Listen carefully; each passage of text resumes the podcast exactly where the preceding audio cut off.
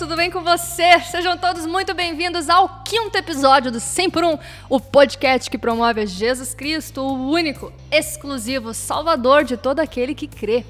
E hoje nós vamos entrar dentro da nossa primeiríssima série de três episódios a respeito de um assunto que está dominando a galera no momento. E eu estou falando sobre ele, o temido, chatíssimo e cada vez mais frequente desânimo. Quem nunca desanimou, não é mesmo?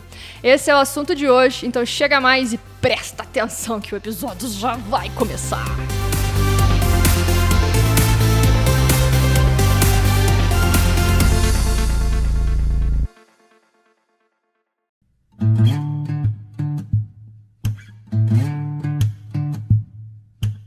Desânimo.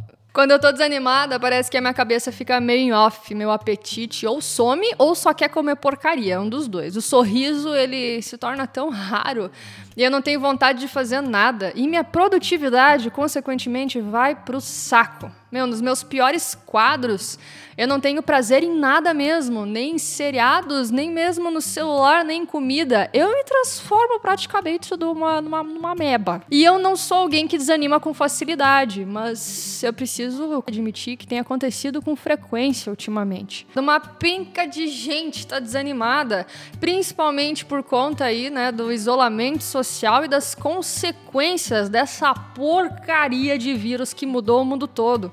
Então eu queria começar dizendo calma, você não está sozinho. Todo mundo passa por momentos de desânimo.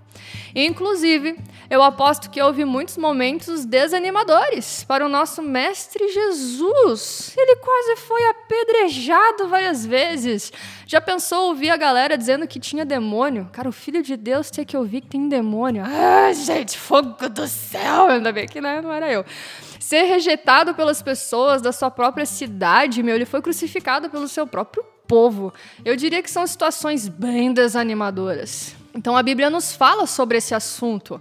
Ela não o ignora, mas a Bíblia também quer nos encorajar e animar a seguir em frente e não cedermos ao desânimo. As fontes de desânimo, de depressão, podem ser biológicas, ou seja, quando nossos hormônios ou neurotransmissores ou alguma química brava aí no cérebro estão desregulados e precisam de tratamento. Nesse caso, procure um médico. Porém, a maioria esmagadora dos casos não tem a ver com biologia, tem a ver com hábitos, com o ambiente e estilo de vida. Quando nós estamos resfriados, o espirro é um sintoma, certo? O espirro não é a doença em si. Da mesma forma, o desânimo, exceto em casos biológicos mesmo, representa um sintoma de alguma coisa que não está muito bem na nossa vida.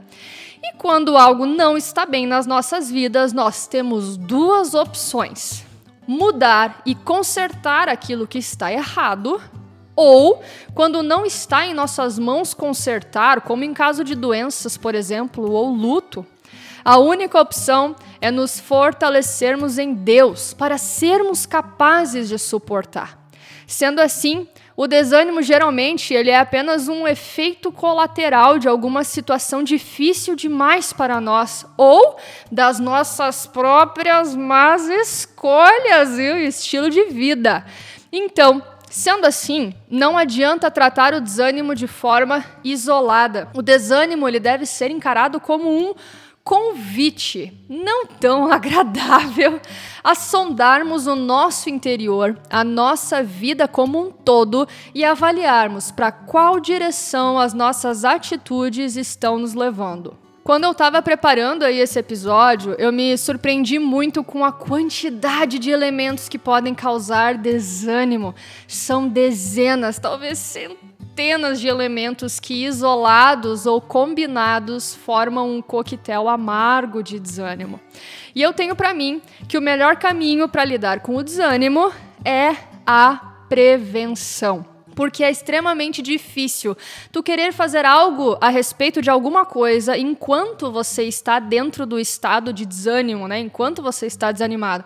Mas o que tu pode fazer é evitar entrar nesse estado com tanta frequência ou permanecer nele por tanto tempo. Se todo mundo cultivasse o que é certo todos os dias, nós iríamos ter muito menos problemas de todos os tipos.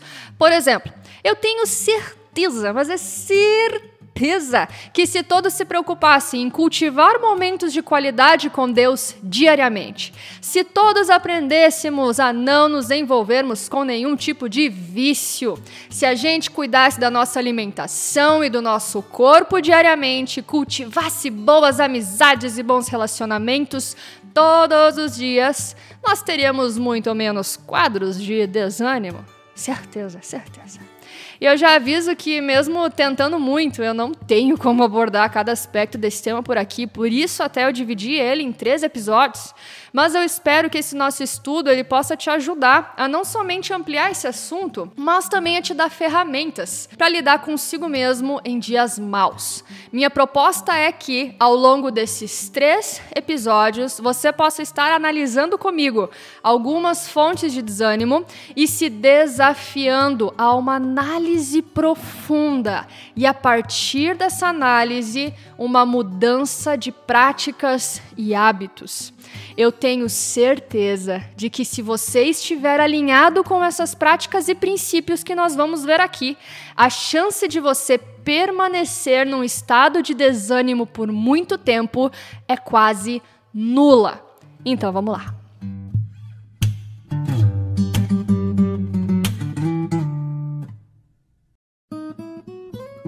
Hoje o nosso texto base ele se encontra lá em 2 Coríntios capítulo 4. Nós não vamos estudar ele inteiro, porque é um baita capítulo, apenas algumas partes, ok? Mas é claro que se você puder ler ele inteiro, vai ser muito bom. Comecemos. Tesouros em vasos de barro. Eu amo esse texto. Portanto, visto que temos este ministério pela misericórdia que nos foi dada, não desanimamos. Antes, renunciamos aos procedimentos secretos e vergonhosos, não usamos de engano, nem torcemos a palavra de Deus. Ao contrário, mediante a clara exposição da verdade, recomendamos-nos a consciência de todos diante de Deus. Quem escreveu esse trecho corajoso aí foi Paulo. Para quem não sabe, Paulo, ele foi um grande cara. Ele foi um dos principais apóstolos de Jesus e autor de 13 epístolas do Novo Testamento. Epístolas são as cartas dirigidas às primeiras comunidades cristãs ele apresentou o evangelho de Jesus Cristo a vários gentios. Gentios são todos os povos que não são judeus de nascença, ou seja, judeu é judeu, todo o resto é gentil. E Paulo, sendo judeu, foi pregar para esses caras, os gentios, também chamados de pagãos, aqueles que adoravam uma infinidade de deuses e tinham as mais variadas culturas e costumes esquisitos. Pregar para esses caras não era mole, cara. Então, se você acha que a sua vida tá difícil, tenta lembrar de Paulo, o cara que, obedecendo ao seu chamado, naufragou, foi apedrejado, açoitado, maltratado, passou fome, foi preso, humilhado, e isso é só o que eu me lembro no momento. É esse cara que tá falando. O ministério de Paulo é muito claro. Ele pregou a vida e a obra de Jesus Cristo por onde quer que andava, especialmente entre os gentios.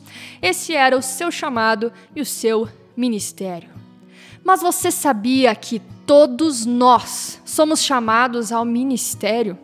Que todos nós temos um trabalho, uma função, um propósito a ser cumprido aqui na terra, e isso nas mais diversas profissões?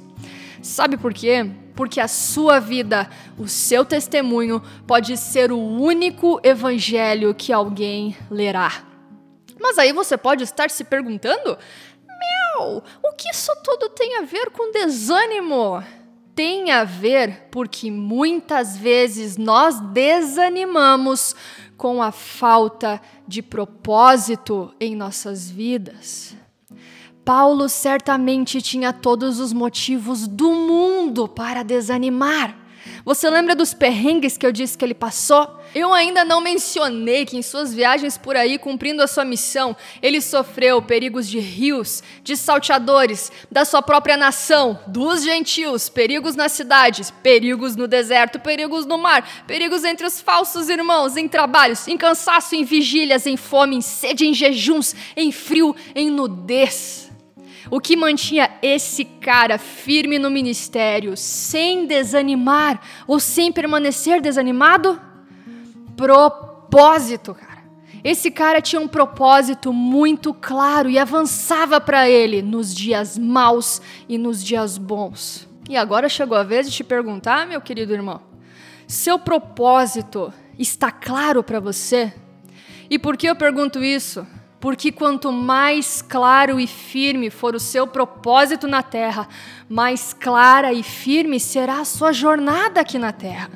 Você vai poder enfrentar uma infinidade de sofrimentos e não desanimar. Você precisa conhecer o seu propósito, senão provavelmente vai acontecer com você o que aconteceu comigo. Eu trabalhava todos os dias, enchia minha agenda com milhares de compromissos, me cansava, corria contra o relógio para no final do mês ganhar um dinheiro que eu facilmente trocaria por alguns dias de paz, alegria e descanso. Eu era infeliz, sem tempo, sem paciência e com muita frequência desanimada, porque eu não servia ao meu propósito na maior parte do tempo, e sim na menor. Sabem quando eu era feliz? Aos finais de semana, quando eu pregava para os jovens, quando eu cantava na igreja, quando eu aconselhava, quando eu me divertia com os irmãos, quando eu testemunhava da incrível mudança que Jesus Cristo operou na minha vida. E nos outros cinco dias da semana, eu sobrevivia. E vocês estão vivendo ou apenas sobrevivendo? Se você não conhece seu propósito, provavelmente você está na lista dos sobreviventes. Mas você pode se perguntar: como eu posso conhecer o meu propósito? A resposta está no seu Criador. Somente o Criador conhece o propósito de cada uma de suas criaturas. Ninguém mais. Ninguém te conhece melhor do que Deus. Ele pensou em você antes da fundação do mundo. Você faz parte de um plano muito maior. Seus dias estão escritos e determinados, sabia? A Bíblia revela isso. E qual foi a última vez que você perguntou para Deus o que está escrito sobre você no livro dele? Você está onde deveria estar, fazendo o que deveria estar fazendo? Ou tu tá ocupado demais fazendo o que quer e não tá dando bola pro que Deus espera de você? Deixa eu te dizer uma coisa. Se um computador for usado como prato na hora do almoço, seu potencial está sendo desperdiçado e ele vai estragar. Se um celular for usado para martelar pregos na parede, seu potencial está sendo desperdiçado e ele vai estragar. Se você não está fazendo aquilo que foi criado para fazer, o seu potencial está sendo desperdiçado e você vai estragar.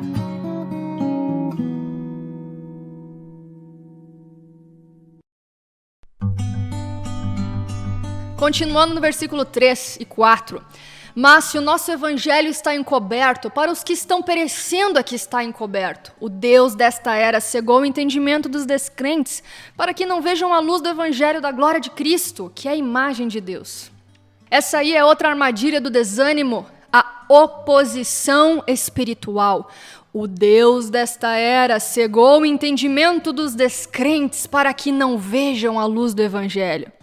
Nós não podemos esquecer que todos os cristãos são alvos das forças espirituais do mal.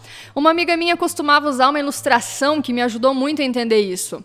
Ela dizia que todas as pessoas do mundo têm uma fotinho 3x4 fixadas em um mural lá no inferno. Então, todas as pessoas do mundo estão representadas ali por, pela, por essas fotinhos penduradas no mural. E o diabo ele costuma olhar para essas fotos, analisando cada pessoa, cada defeito, cada fraqueza, cada vício, cada tendência para o mal. E nesse mural, toda vez que alguém é convertido e se torna um filho de Deus, essa fotinho 3x4 agora vira uma foto realmente enorme, porque agora essa pessoa é um alvo. O diabo não precisa prestar tanta atenção assim em quem já é dele. Agora, nos filhos de Deus, ele presta bastante atenção. Pode ter certeza disso. Cada filho de Deus tem a sua foto super ampliada no mural, porque agora ele é um alvo de Satanás. E ele quer nos desanimar, ele quer nos irritar, nos intimidar, colocar a gente longe dos caminhos de Deus. Ele quer colocar todo tipo de obstáculo. E nesse caso, se você está sendo atacado por Satanás através de pessoas incrédulas que são cegas para o evangelho, meu conselho para você é: se aproxime dos seus irmãos na fé. É muito importante, é vital caminharmos juntos. Uma das minhas fugas do desânimo, das minhas armas mais violentas para lutar contra o desânimo, certamente são as minhas irmãs na fé. Quantas vezes eu comecei a falar com elas e de repente, sem saber como, o meu desânimo era substituído pelo ânimo delas. É incrível, cara.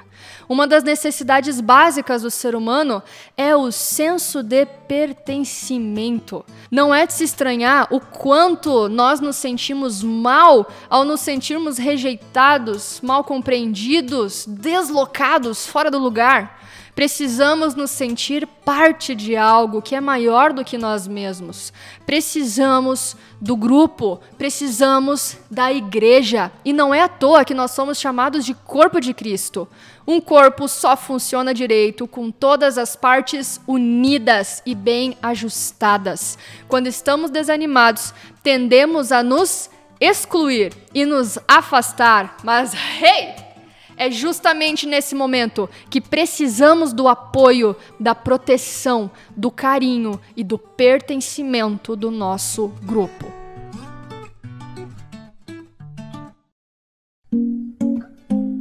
Pulamos agora para o versículo 7. Mas temos esse tesouro em vasos de barro para mostrar que o poder que a tudo excede provém de Deus e não de nós. A Bíblia nos compara com vasos de barro. Sabe o que isso representa? A nossa fragilidade e a nossa limitação. Precisamos tomar uma série de cuidados com o nosso corpo. Por quê? Porque nós somos frágeis e limitados. Nós somos extremamente afetados pelo cansaço, pelo estresse, sobrecarga, sono de baixa qualidade, falta de exercício físico, alimentação ruim. Nós precisamos tomar água, sol, vitaminas, precisamos de anticorpos, precisamos de calor, precisamos de sangue, rotina, hábitos, precisamos de pessoas, precisamos de ar para respirar. Gente, e isso só para começar. Nós somos frágeis e limitados e limitados, não ilimitados. um livro que me ajudou muito a entender o quanto eu sou frágil e preciso de cuidados especiais foi um livro que minha mãe me deu de presente lá em 2012 e que mudou muito minha relação com a minha saúde. O nome do livro é O Segredo da Saúde Total: Corpo, Mente e Alma, da Stormy O'Martian. Nesse livro, ela aponta sete passos que, segundo ela, eram a garantia de uma boa saúde. E eu preciso testemunhar aqui, gente, e dizer que num dos poucos momentos em que eu consegui colocar tudo em prática, de fato foram tempos muito bons. E eu vou compartilhar aí com vocês os sete passos para a saúde total. E enquanto eu vou falando, vai dando um ok, um estilo checklist, sabe? Para ver o que tá bom e o que precisa melhorar. Pronto para começar? Ok. Primeiro passo: viver em paz. Nesse capítulo, ela fala muito sobre a nossa relação com o estresse. Ela diz que o que importa não é tanto o que acontece, mas como você reage ao que acontece. Então, muito do estresse e da falta de paz tem a ver com a nossa atitude. O estresse também tem a ver com o ambiente. Se ele é muito agitado, muito violento, muito competitivo, cobra um preço muito alto. Também tem a ver com a alimentação deficiente, Gente, muito café, muito açúcar, muita farinha branca, muitos aditivos químicos estragam a nosso corpite, tá? Estresse também tem a ver com falta de exercícios físicos. E isso, meu Deus, né? Todo mundo já sabe.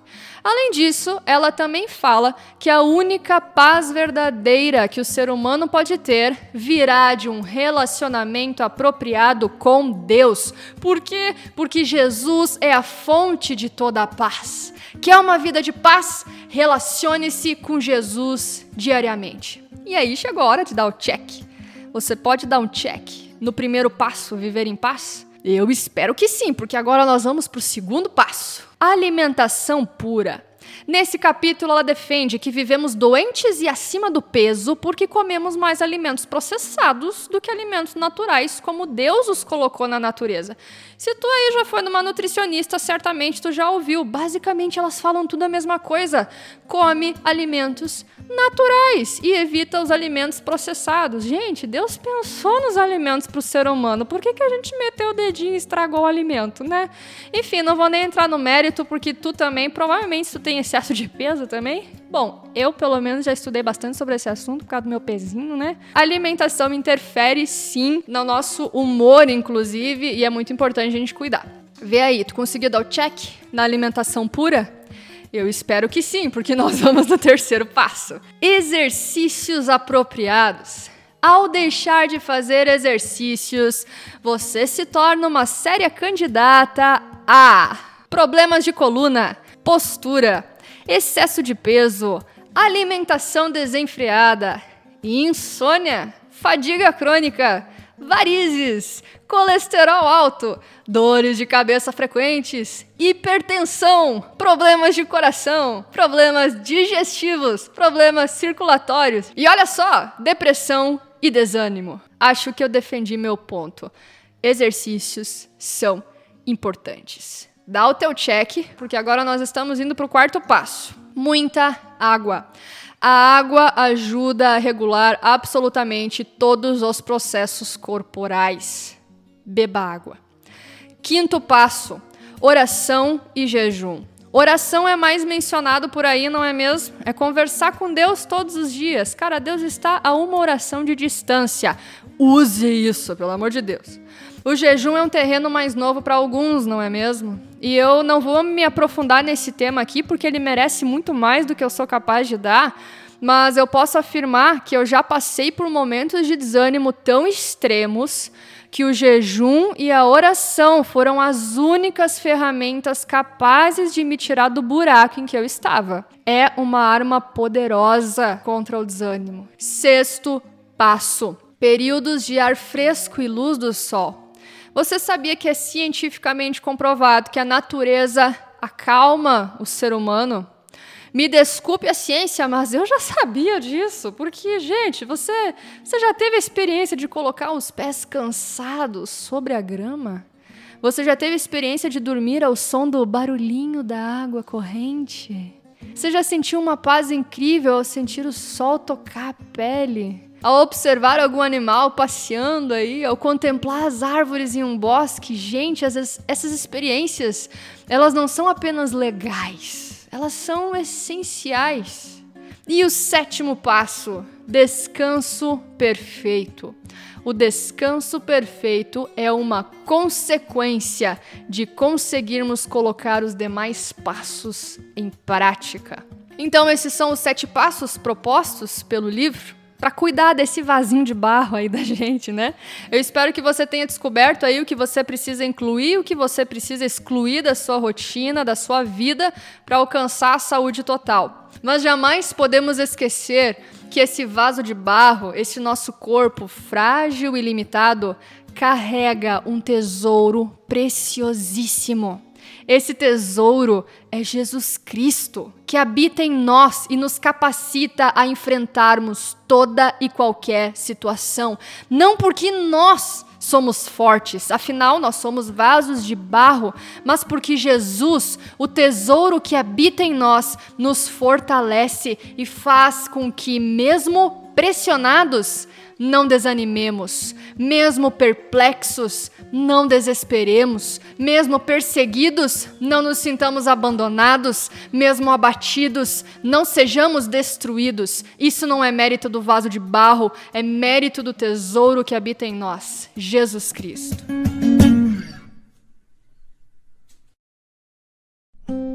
E para finalizar, os versículos 16 a 18 são lindos demais, prestem atenção.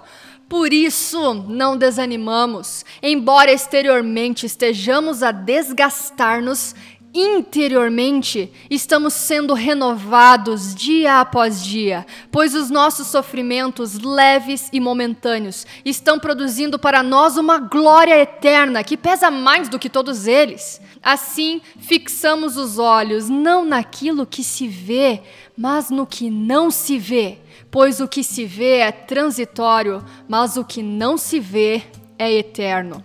Paulo fala aqui que, mesmo que tribulações, sofrimentos, angústias que aparecem e desgastam dia após dia, interiormente eles são renovados em Cristo Jesus. E eu não quero que ninguém me leve a mal. Agora eu vou entrar num assunto meio delicado, principalmente se você está sofrendo no momento. Por favor, entendam o que eu quero dizer. E o que eu quero dizer é: que muitas vezes o nosso sofrimento, a nossa fragilidade, o nosso cansaço são úteis ao nosso Deus. É como o fogo nas mãos do ferreiro, nos torna moldáveis. Os sofrimentos, eles subjugam a dureza do nosso coração e nos tornam maleáveis e sem resistência aos ensinamentos de Deus. E aí nós podemos esperar que de um pedaço de ferro tosco nasça algo de valor, útil, desejado. É nesse contexto que nós podemos esperar que, assim como Paulo afirma, o sofrimento produza uma glória eterna que pesa mais do que todos os sofrimentos. Mas não esqueçam de considerar o seguinte: nem todos os sofrimentos são úteis, somente aqueles enfrentados com fé no Senhor. E nesse caso, creia que se o sofrimento ainda está lá, é porque ele ainda não cumpriu o seu propósito. Talvez o ferro ainda não tenha cedido ao calor do fogo. Talvez ele ainda não está perfeitamente maleável e submisso à vontade do artesão. Então ele precisa permanecer no fogo, no sofrimento, não porque o artesão é mau, mas sim porque é a única forma de tornar o ferro brilhante, útil ao seu propósito e pronto para toda boa obra. Então, meus amados irmãos, suportemos os sofrimentos com fé e perseverança, sabendo que o Senhor está moldando algo belo.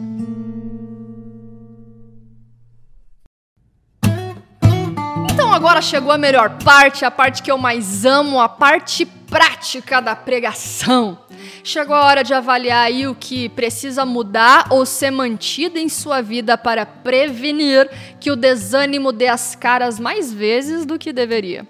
Em primeiro lugar, a pergunta de um milhão de dólares: qual é o seu propósito? Se você sabe, alinhe a sua rotina e os seus compromissos de acordo com ele, tirando o que não se alinha e mantendo o que se alinha. Se você não sabe o seu propósito, certifique-se de passar bastante tempo conversando com o seu Criador. Ele é o único que sabe responder por que você foi criado. Mas não esqueça que você não precisa passar por isso sozinho.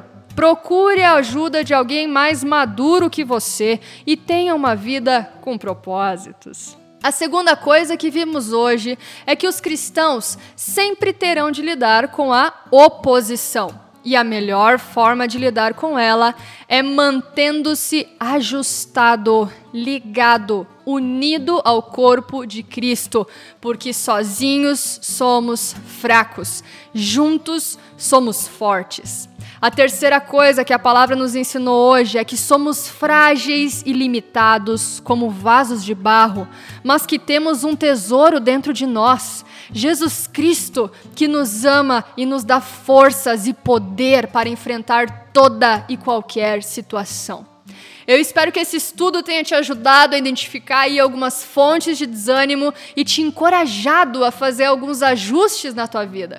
Eu tô super empolgada para aprofundar ainda mais esse tema no nosso próximo encontro. Então, beijo, um forte abraço. Te vejo no próximo episódio.